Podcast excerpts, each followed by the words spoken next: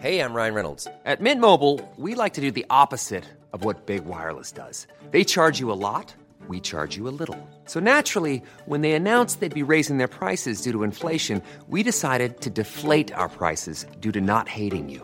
That's right. We're cutting the price of Mint Unlimited from $30 a month to just $15 a month. Give it a try at mintmobile.com slash switch. $45 upfront for three months plus taxes and fees. Promo rate for new customers for limited time. Unlimited more than 40 gigabytes per month. Slows. Full terms at mintmobile.com.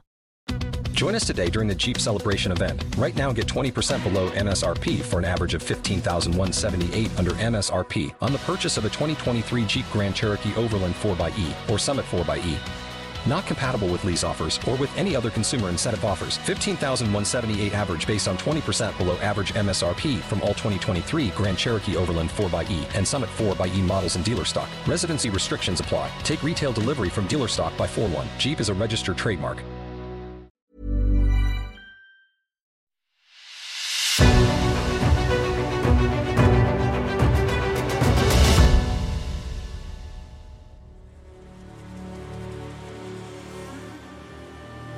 It's The Ancients on History Hit. I'm Tristan Hughes, your host, and in today's episode, well, we're talking about one of the great cities of the ancient Mediterranean world. It's situated today in Lebanon on the eastern Mediterranean coastline, and at its height, this city was a great trading hub with connections across the Mediterranean and beyond. It was renowned for its maritime prowess and its independence. I am, of course, talking about the Phoenician city of Tyre. Now, in this episode, we're going to be going through Tyre's ancient history, what the literature and the archaeology has revealed about this city and its people. We're going to be going from the 3rd millennium BC all the way down to the Romans, including a great assault against Tyre by none other than Alexander the Great. Talking through the story of Tyre's ancient history, well, I was delighted to go and interview, roughly a week or so ago, the author Katherine Pangonis.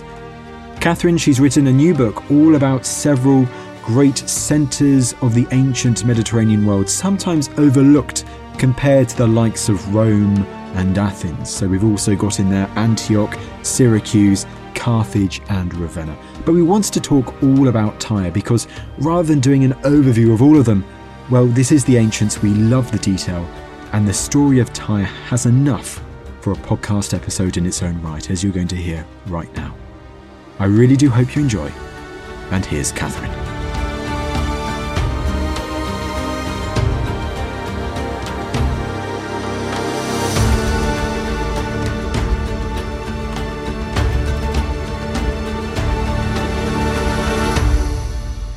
Katherine, it is wonderful to have you on the podcast today. Thanks so much for having me. You are more than welcome, and we're doing it in this really cool Spotify studio in London to talk about one of the most incredible cities of the ancient Mediterranean world and a city continually inhabited since the third millennium BC, Tyre. It's an oldie. It's an oldie. And it's interesting to be talking about such an old place in such hyper modern surroundings, but why not?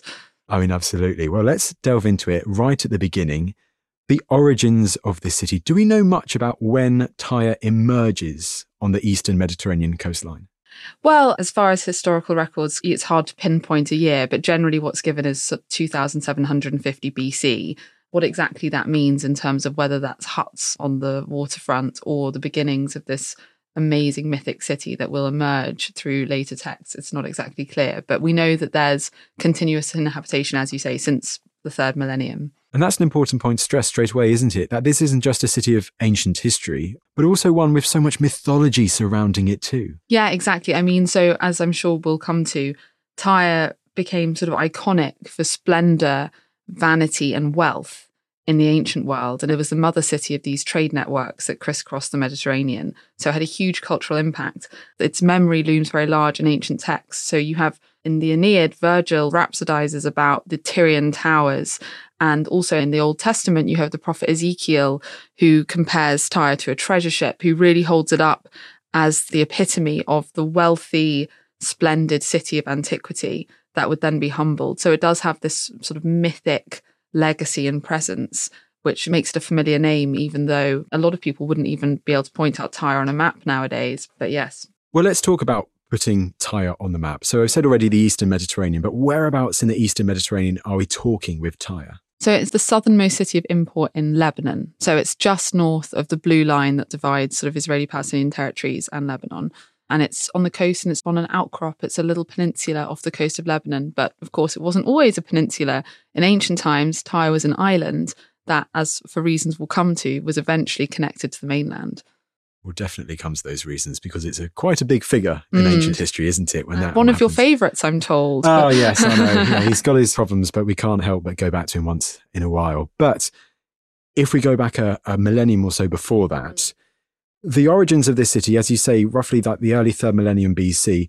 Are there any kind of mythical stories about how it's founded or why it's founded? Yeah, there are quite a few foundation legends. None is particularly more believable than another, but my favourite is the story of the Phoenician deity god Melkart taking a nice beach stroll with his girlfriend, who's called Tyrus or Tyrus. And she's walking her pet dog. I think this might be the earliest reference to a pet dog in the canon. And then she sees the dog and it's got red fluid, purpley red fluid bursting from its mouth. And she's like, oh my God, my dog is dying. And then realizes that in fact the dog isn't dying. It's just bitten into this sort of sea snail, this seashell, which has erupted with this purple dye, this dye becomes one of the most precious traded commodities in the ancient world. And Tyrus asks for a dress made in the same color as the fluid coming from her dog's lips. Bit weird, but why not? And then the city is founded there in her honor and becomes famous for trading the purple dye. But there are a handful of other legends as well. That's interesting because that purple dye link will also become such an important part of this city's story. I mean, it sounds like, therefore, we have these myths, we have this literature.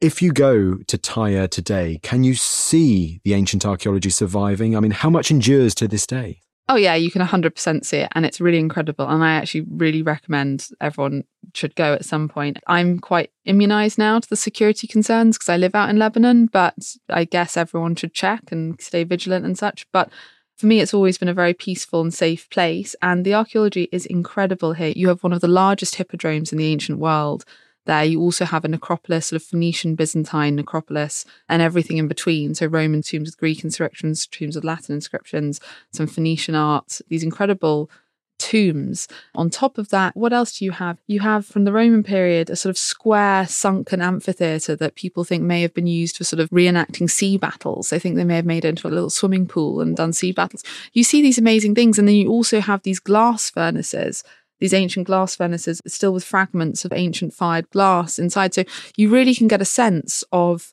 the different industries and different civilizations and cultures there at this time. But also, you have these amazing sort of white paved processional roads. And the thing is, Tyre is just beautiful. The location is stunning. There's bougainvillea, there's oleander, and the sea, you know, it surrounds it on three sides.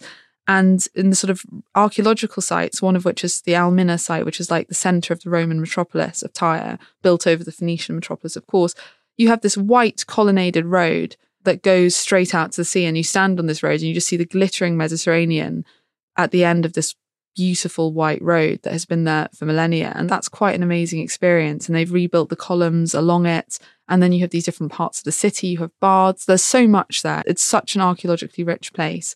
And that's not even taking into account sort of the later medieval stuff, the Ottoman and Mamluk stuff, and indeed a sort of recently discovered temple and other things. So it's really rich. The sea is such an important part of Tyre's story, isn't it? And I guess also when you're looking at the archaeology, if I remember right from your book, underwater, there is more archaeology that you can see too. Yeah, exactly. So at the end of that white road that I'm going on about, is what's known to archaeologists as the submerged quarter. So that road originally went even further, and there was even more of the city which has now been lost to the waves. But you can just swim off there. It's not protected in the sense, you know, I've just come back from a holiday in Turkey and there's a sunken Lycian city, and you can go on guided, very expensive boat tours to look at it, but you're not allowed to swim or kayak there. That's just not the case here. So you can swim over the ruins just with a snorkel and a mask, or you can scuba if you want, and you can see Roman Byzantine columns under the sea. And if you swim down to the seabed, you'll find amphora handles and whatever just sticking out of the sand. So archaeologically, it's an incredible place. And the sense of history, untouched history, is phenomenal there. There's a bit of magic in the air. Not bad for one of the great centres of the ancient Mediterranean world. We've said the name a couple of times now, and I feel we need to explain it now. Phoenicians. Katherine, who were the Phoenicians? Now, that's a really tough and unfair question.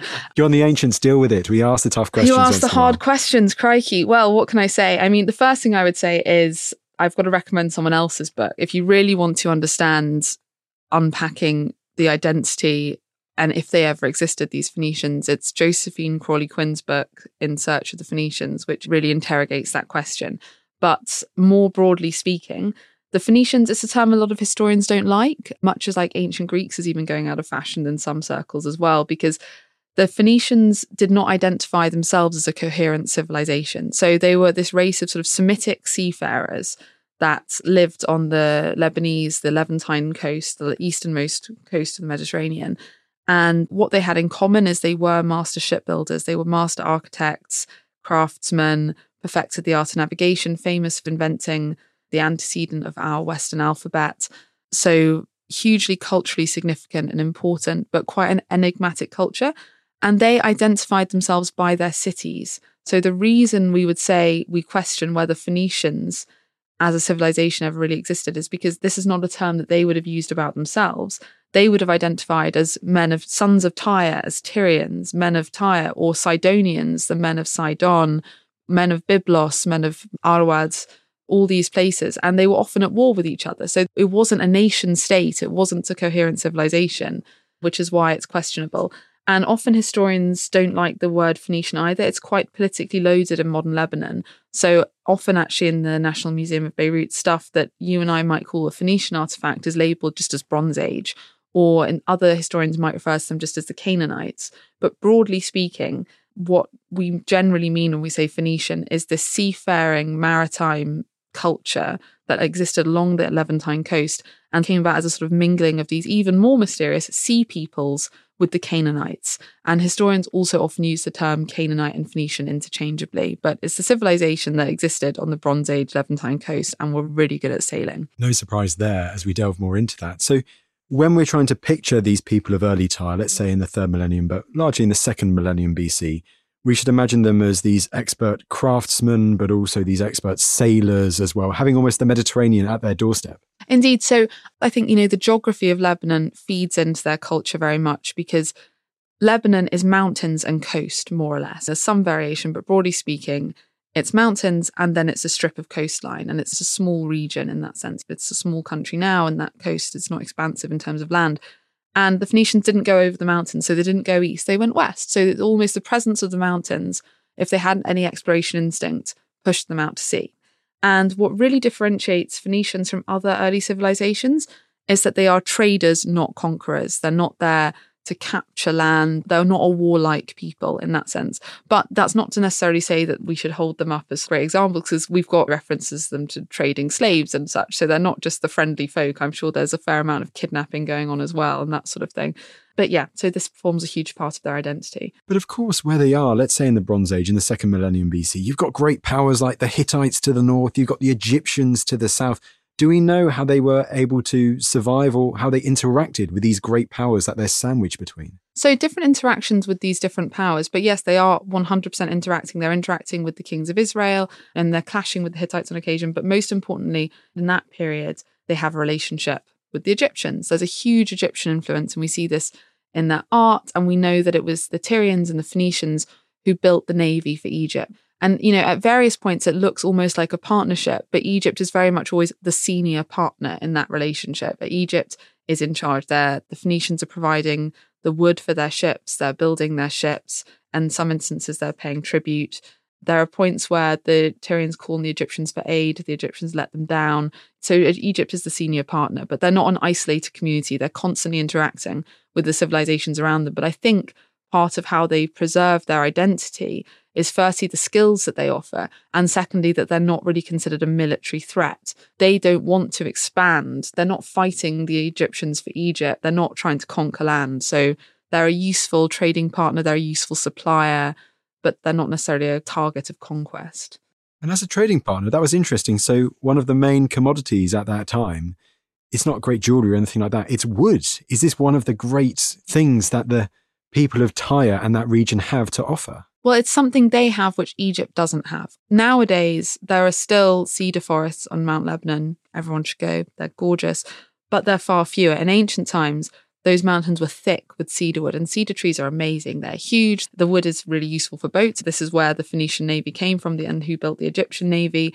So this is a sought after commodity. But they do also trade in other things. So if you look in later periods, you have references in Homer and the Iliad to beautiful Phoenician silverware, like silver bowls being given as prizes in the funeral games of Patroclus. So it's yes, they are renowned for their shipbuilding and these cedar wood boats, but also for metalwork and for garments dyed this rich Tyrian purple. So Tyre during the Bronze Age, in that late second millennium BC, seems to have this close relationship with Egypt, but as you say, almost as the junior partner, but still seems to retain its independence almost. When do we start seeing Tyre really rise as this prominent naval power? there's this sort of window of opportunity when the power of Egypt starts to wane in the Mediterranean and before the Assyrians begin to really take control in that region. So it's in that period that we start to see Tyre really emerging and asserting its own identity and establishing its presence as sort of a proto superpower for trade and for maritime expertise. And often the golden age for Tyre is identified as under the reign of this one particular king, King Hiram. And there's a very questionable but impressive sarcophagus just outside modern Tyre, which has been traditionally held to be the tomb of Hiram, but it's highly unlikely. And now it's not very majestic anymore because they've built like a major road right next to it. And there's like Hezbollah flags all around it. But hey, it moved with the times. But Hiram reigned between 969 BC to 932 BC. And he was contemporaneous with King Solomon in Israel. The sources say that they had this great pen pal relationship where they'd send each other little puzzles to do and like battles of wit. But they had a trading relationship as well. So, in exchange for lands and olive trees from the kingdom of Israel, King Hiram was sending his master craftsmen to build the temple in Israel. So, Solomon's temple was built by Tyrian craftsmen who brought with them cedar wood to construct the temple and purple cloths to decorate the inside. So you have this sort of relationship going there. And then it's, I think we can say Tyre sort of at the peak of its reputation for sort of brilliance in crafts and architecture and navigation. It's interesting to have a figure like Hiram, and it kind of shows, doesn't it, that the literary sources that you have available for Tyre, it's not just Greco Roman historians, it's not just Egyptian sources, but you can also use, I'm guessing, the Old Testament of the Bible too to garner more information about the city because of its proximity to ancient Israel. Yes, exactly. And it's a difficult area as a historian because biblical scholarship is a sort of totally different area. So it's hard for me to interrogate these sources, and I don't want to stray into that territory. But yeah, there are amazing stories and examples and references to Tyre throughout the Old Testament. One of the more interesting ones for me was the story of Jezebel. So this is a Tyrian princess, the daughter, I think, King Ithobal of Tyre, who's married to, I think, Ahab of Israel. And she brings the Phoenician religion with her, which is a polytheistic different religion. And according to the story, she constructs or has her husband construct altars to Baal, a Phoenician deity, across the kingdom of Israel, and also apparently launches these attacks on the priests. So very unpopular. And then she's ultimately assassinated for her role in that. And she's obviously been remembered by history as this archetype of an evil scheming woman associated with false prophets and you know so on and so forth but that's a Tyrian princess and the way she's written about is sort of amazing when they describe her death it's visceral and it's graphic they have her would-be assassins coming to her room and she knows they're coming she knows these men are coming for her and she doesn't try to escape she doesn't try to fend this off. Instead, she puts on her makeup, which is obviously a mark against her in those days, but I think it's pretty cool. But she puts on her makeup and her best jewelry and her fanciest headdress. And so she waits sort of Cleopatra style in her finery to meet her end. And then the guys come in, they have a verbal exchange, and then they have her thrown out the window and trampled by horses. And it's very graphic, but it does emphasize this very sort of tempestuous relationship between kings of Israel and the kings of Tyre, which sometimes is collaborative. The princess marries the king, and sometimes it's collaborative. Let's send architects to the temple, but other times it's full out religious warfare. It's never simple, these things, and they never follow a set mold. So, do we know much about Tyrian religion? Well, I mean, yes and no. Yeah. So, I mean, it's a really complex area. Tyre's main deity is the god Melkart, who is the patron deity of Tyre, the founding god of the city, and he's hyper masculine, ancient god figure, very powerful. But he's often conflated with Heracles in later texts. And I think this is to do with the importance of the cult of Melkart. So once the city has become Hellenized and then Romanized, okay, they want the inhabitants to adhere to the Greek and Roman religions, but the cult of Melkart is so strong in Tyre that they can't really obliterate it. So instead, they amalgamate it and they conflate Melkart with Heracles. So in later texts, when we have Herodotus visiting Tyre to go to the Temple of Heracles, he's writing about the Temple of Heracles, but this is the Temple of Melkart, essentially. There's this fluidity of this religion. And then we also, I learned a lot about Phoenician religion actually through my studies of Carthage, because Carthage is the most famous daughter city of Tyre, and much of the old religion is brought there. But then it develops and it changes and it develops a distinct, different approach. And there's all this debate around the Tophet of Carthage and child sacrifice and whether this was practiced in the Levant as well. But that's a whole other podcast episode for you, I think. But I'd be interested to hear it. Well, in time, absolutely, I'll write that down. But you did mention Carthage there, so come on. I mean, at this almost golden age, the time of King Hiram in the early first millennium BC, you've got them in their boats and they're going out from Tyre. Do we know much about their voyages, about where they went to? Yeah, I mean, they went everywhere really in the Mediterranean and beyond. You know, they went out past the Rock of Gibraltar and out into the Atlantic and into Tangier. And some people even say they went further, but the evidence is a little sketchy. But yeah, they founded colonies across the Mediterranean in Sardinia, in Sicily, and Motia off the coast of Sicily. I, that's an easy one to visit. They're creating colonies in North Africa, on the Spanish coast, Malaga, Phoenician settlement. Now it's party town, Phoenician roots. And across the Mediterranean, Marseille as well. You've got all these different Phoenician trading points across the Mediterranean. And you'd be surprised. There'll be places you go, you'll be surprised to learn that I'm sure many of the coastal cities listeners might have visited do, in fact, have a Phoenician backstory. Absolutely. Cadiz, isn't it? Gadir, or, you know, one of the oldest cities in the Mediterranean that has Phoenician origins. I mean, do we know much about whether those links really endured as to whether Tyre was always seen as the mother city? Place of pilgrimage might be too strong, but do we know if those connections endured with their colonies almost. Well, traders went back and forth, and you do find sort of inscriptions in different colonies where someone, like a tombstone, uh, an epitaph, might identify someone as a son of Tyre or a man of Sidon or something. So the origins remain strong. But the best example to look at is Carthage. So Carthage originally was sending tribute to Tyre each year. Certainly in the early decades, the links were stronger. But then over time, Carthage would overtake Tyre for importance and develop this distinct Punic culture. And as we've seen, Tyre was not an empire, it was not conquerors, it was traders, while Carthage very much became imperially minded to its ultimate detriment, probably. So you do see these distinct cultures developing, but they always carry with them traces of the Phoenician original heritage. And yeah, even when Carthaginian culture has developed into this distinct different identity, they're still worshipping Baal and Tanit as their primary gods.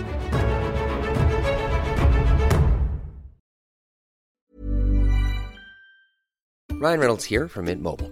With the price of just about everything going up during inflation, we thought we'd bring our prices down.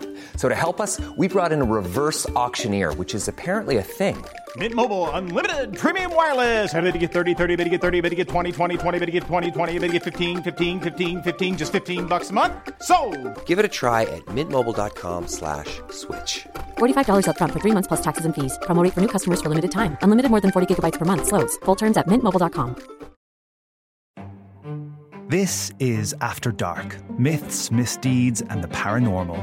The podcast that takes you to the shadiest corners of the past, unpicking history's spookiest, strangest, and most sinister stories. I'm Maddie Pelling. And I'm Anthony Delaney. Join us every Monday and Thursday, and we'll take a look at the darker side of history from haunted pubs to Houdini to witch trials and arsenic laced breakfasts. Follow After Dark Myths, Misdeeds, and the Paranormal wherever you get your podcasts. Brought to you by History Hit.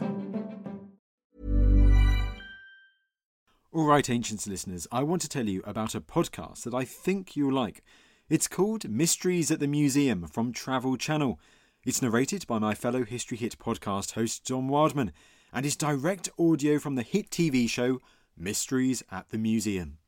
Now, on Mysteries at the Museum, Don travels across the US to find the objects that tell shocking stories of American history. You'll hear about the portrait linked to the first bank robbery in American history, and about the failed invention from World War II that became one of the most popular toys for kids. What I love about this podcast is that it's a deep dive into specific objects, revealing the amazing stories they can tell about a person, about a place, or a time in history. It's the detail and laser focus that really resonates with me. Listen to Mysteries at the Museum wherever you get your podcasts.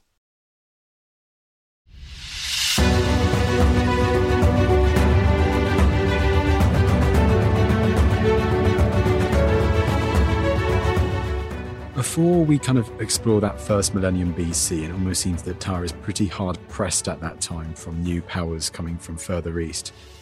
Talk to me a bit more about the trade commodities that they had. So we talked a bit about the wood, but the murex shells that we mentioned earlier and this purple colour, I mean, this also seems such an important part of the Tyrian story. Oh yeah, I mean, so purple is a Tyre signature product. There's a posh cocktail bar in Tyre now, and its most popular cocktail is Tyrian Purple. It's purple and it's a bit gross, but hey, when in Tyre, yeah. So this is this dye harvested from these sea snails called the murex. They're these spiky little things, and you're lucky to find them nowadays. They've been farmed to extinction over the millennia in Tyre.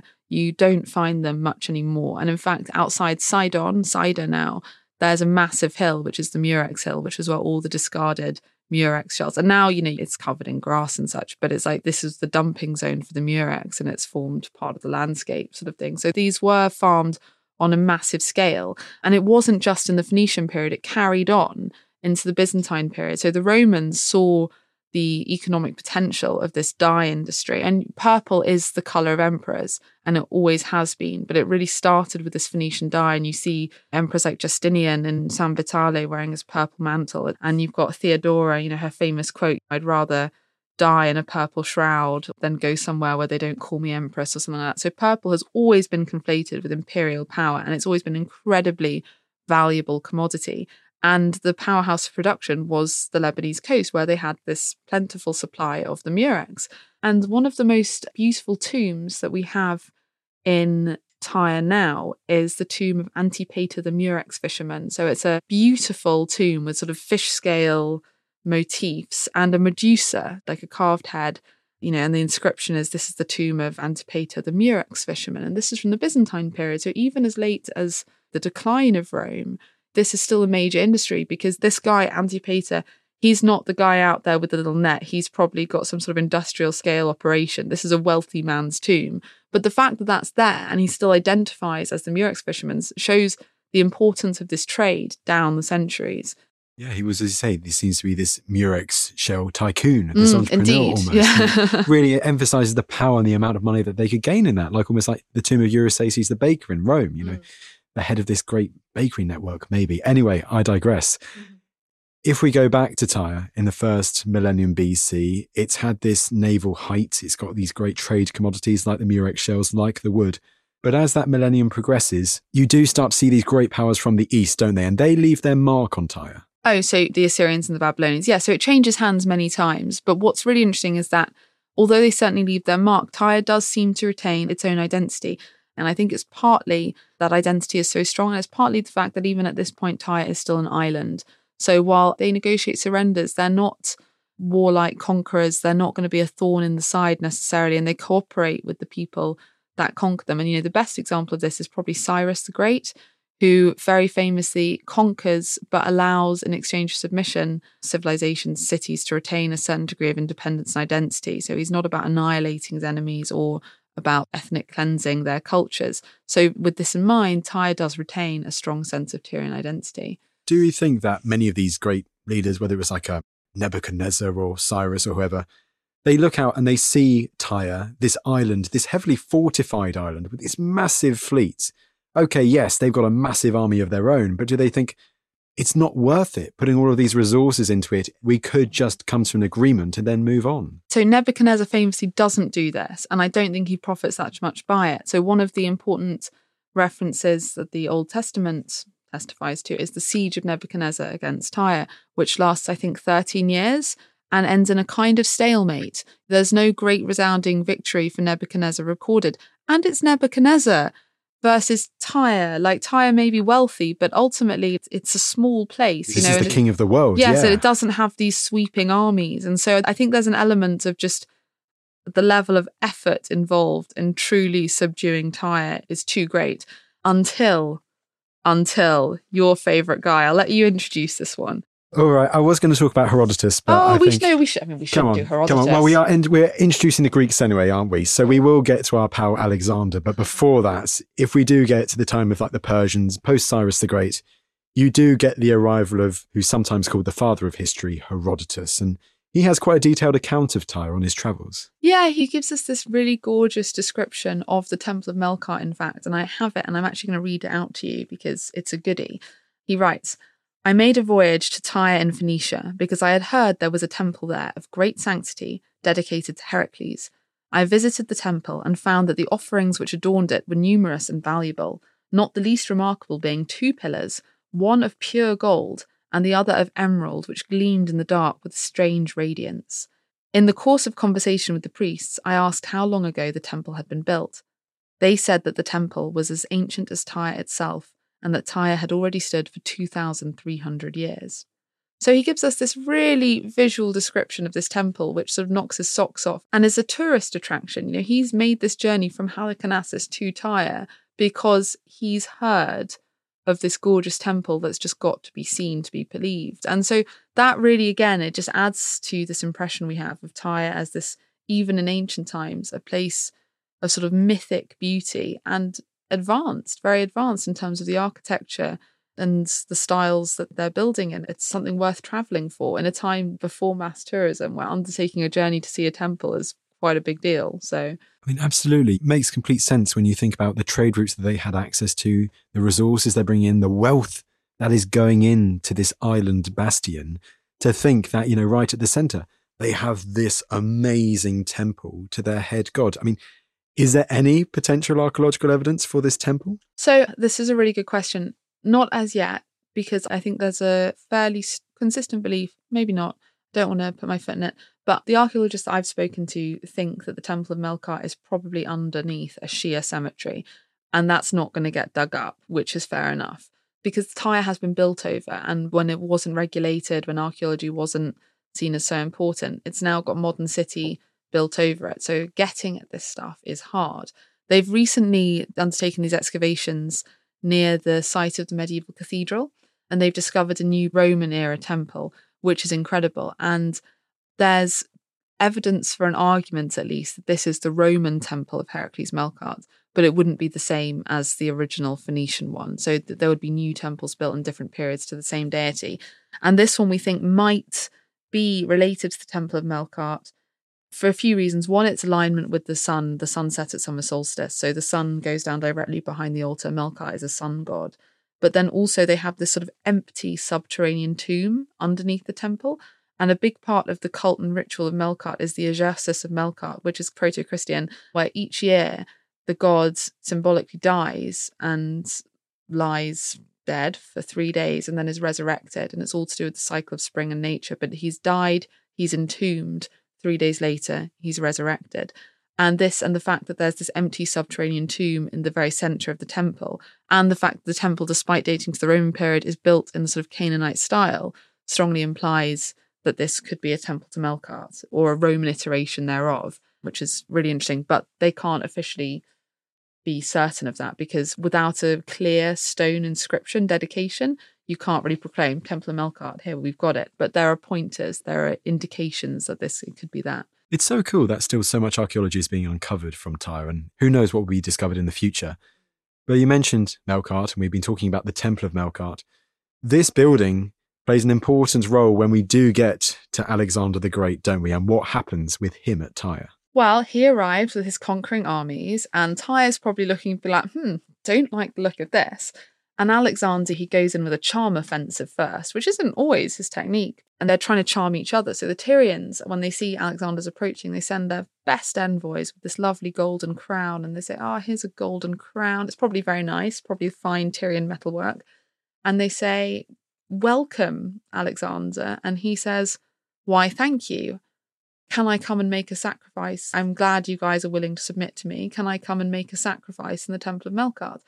And this makes the Tyrians quite uneasy because the only people who are permitted to make sacrifices in the Temple of Heracles Melkart are the kings of Tyre. If they permit Alexander to come and make the sacrifice, they're basically acknowledging him as king of Tyre and they're not really ready to do that. They want to cooperate with him, they're happy to offer him some tribute, they're happy to facilitate, they want to work with him, they don't want to be conquered, but they don't want to give up sovereignty. They don't want Alexander to be king of Tyre, right? And this leads to conflict because then they say to him, Oh, yeah, no, really sorry. Temple's not available for sacrifice right now, but we've got another temple on the mainland. Do your sacrifice there? And this is just a red rag to a bull. Alexander wants to make his sacrifice in the temple of Melkart on the island of Tyre, and he'll stop at nothing he's pretty unhealthily obsessed with this, isn't it? So much so that it's a siege of several months. Yeah, he's an obsessive guy. He's tenacious and he's not used to people saying no. Only child energy there. Well, yeah, yeah exactly. but no, so he then makes this very rousing and semi convincing speech to his troops that says, I know we're going to go on and conquer the rest of Asia, but in order to do that, we have to get Tyre because if we don't get Tyre, this could be a rallying point of resistance. They could lend their navies to our enemies. We need to subdue the city. We've subdued all the other Phoenician cities along the coast. We've got Sidon, we've got Arwad. We've got to get Tyre as well. It's going to be long, it's going to be difficult, but I've had a vision of Heracles welcoming me into the city, and I know we're going to do it. So let's do it. Let's settle in for this long siege. And it is going to be a long siege because Alexander has this mega land army, but he doesn't have the ships. And how do you besiege an island city?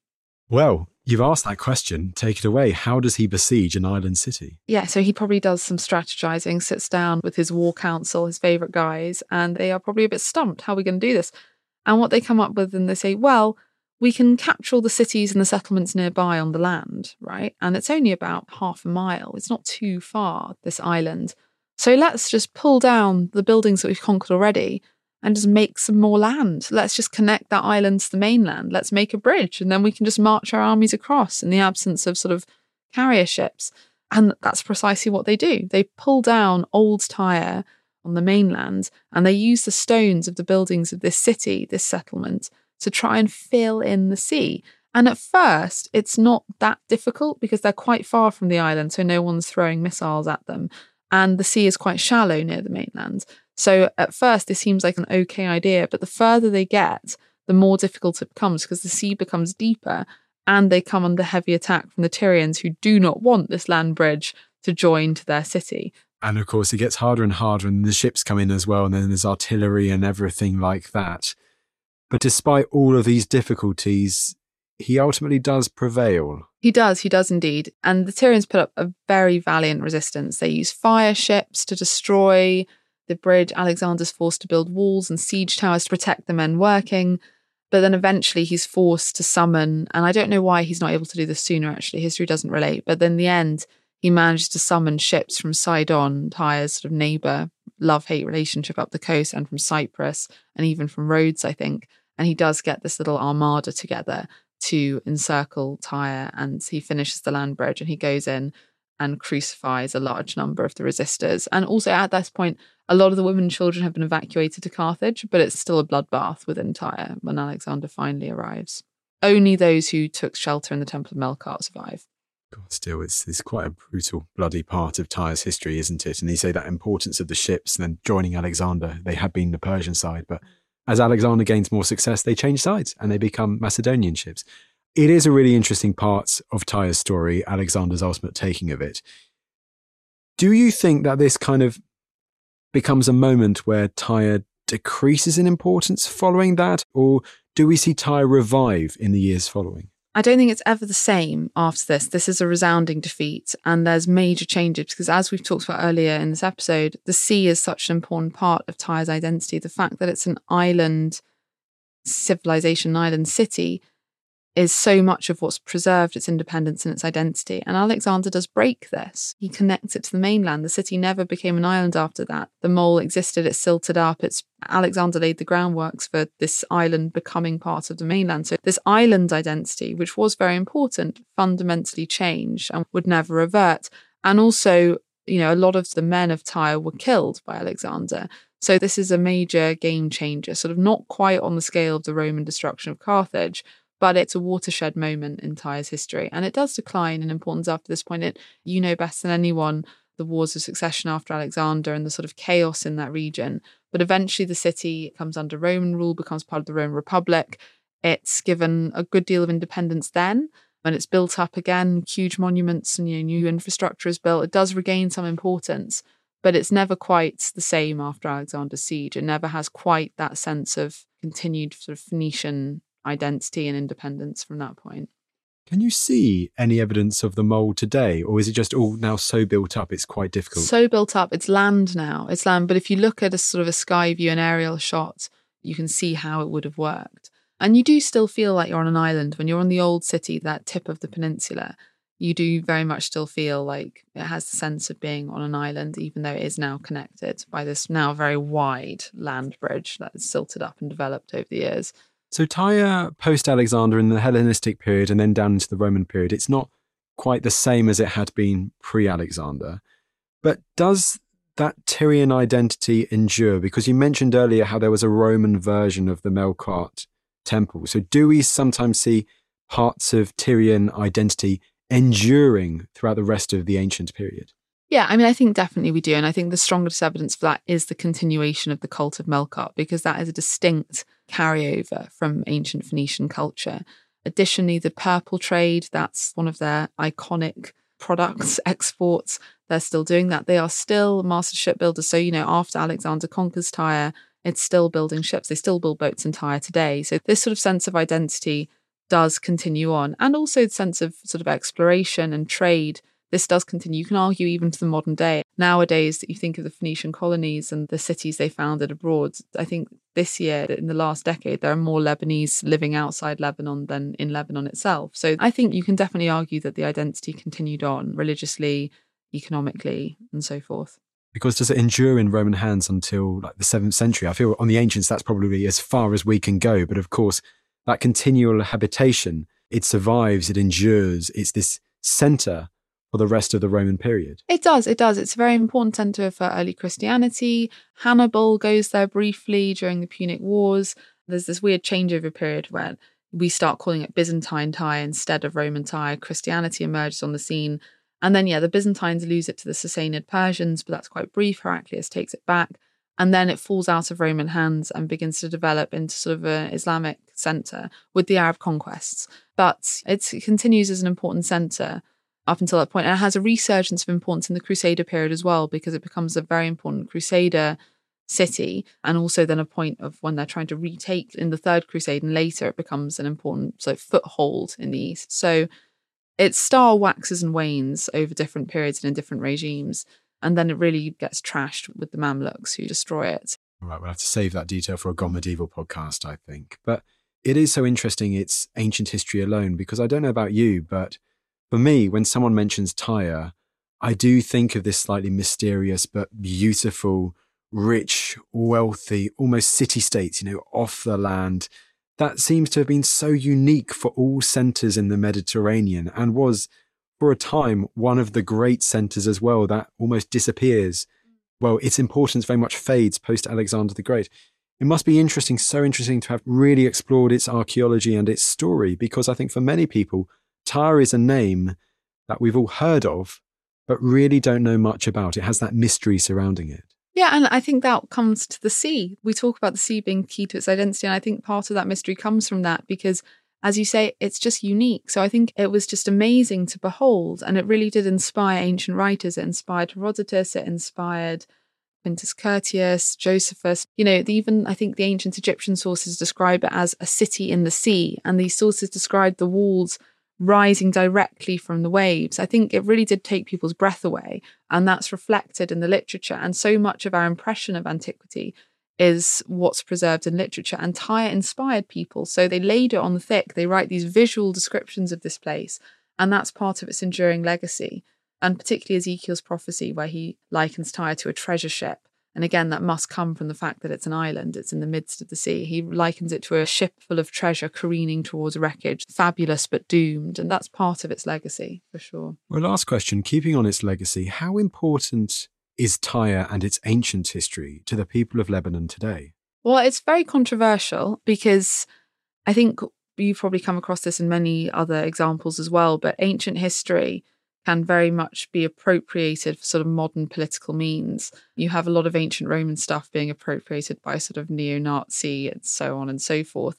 It's not quite like that in Lebanon. It's not that extreme, but there's certainly a sense of political appropriation of Phoenicianism and this concept of new Phoenicianism in Lebanon. And it has been used for sort of really negative purposes at times to divide people along religious lines. Lebanon's a sectarian country with a history of religious conflict. And Phoenicianism has actually been appropriated at times to play into that. But that aside, there's a lot of pride in the Phoenician heritage. I've met people of Islamic backgrounds and Christian backgrounds who are very proud of the Phoenician heritage in Lebanon. And they do identify with this sort of spirit of exploration as well. They don't necessarily identify as Phoenicians. I mean, some members of the population truly believe they are the genetic descendants of the Phoenicians. And there is some evidence for that. National Geographic did a big study to isolate the Phoenician genotype and they did tests, a lot of tests, uh, genetic tests in Tyre and in Carthage and around the Mediterranean basin. And they did isolate this one specific gene which could potentially identify Phoenician heritage. But that's not really what's important in Lebanon. The vast majority of people don't truly believe they're the direct genetic descendants of the Phoenicians, but nevertheless, they know that this is an important part of sort of Lebanese historic heritage and identity. And yeah, people celebrate it. Brilliant. Well, Katherine, we'll wrap it up there. Last but certainly not least, you have written a new book all about Tyre and several other great centres of the ancient Mediterranean world. Including Carthage, yeah. So it's a book, it's called Twilight Cities Lost Capitals of the Mediterranean. And Tyre is the starting point of the trade network, starting point for me on my journey to write this book. And then we go into the history of Carthage, of Syracuse and Sicily, of Ravenna in northern Italy and Antioch, Antakya in southern Turkey. And I go all the way from, well, yeah, the foundation of Tyre to the tragic recent earthquakes in February this year in Antakya, which completely wiped out the modern city. Antioch is a fascinating story. We'll have to do in another episode. But Katherine, it just goes for me to say, on this lovely Spotify studio room, thank you so much for taking the time to come on the podcast today. Thank you for having me. It's been great. Well, there you go. There was Katherine Pangonis talking through all things Tyre in ancient history. I hope you enjoyed the episode as much as I did recording it. We did it in person and in a fancy Spotify studio in London. It was an awesome day. Now, last things from me, you know what I'm going to say, but if you have been enjoying the Ancients recently and you want to help us out, well, you know what you can do. You can leave us a lovely rating on Apple Podcasts, on Spotify, wherever you get your podcast from. It really helps us as we continue to grow the podcast and take it to even greater heights. But that's enough from me, and I will see you in the next episode.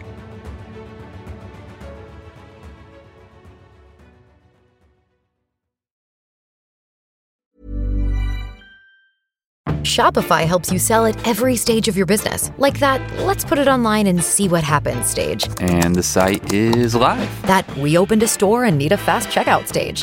Thanks. You're all set. That count it up and ship it around the globe stage. This one's going to Thailand. And that, wait, did we just hit a million orders stage?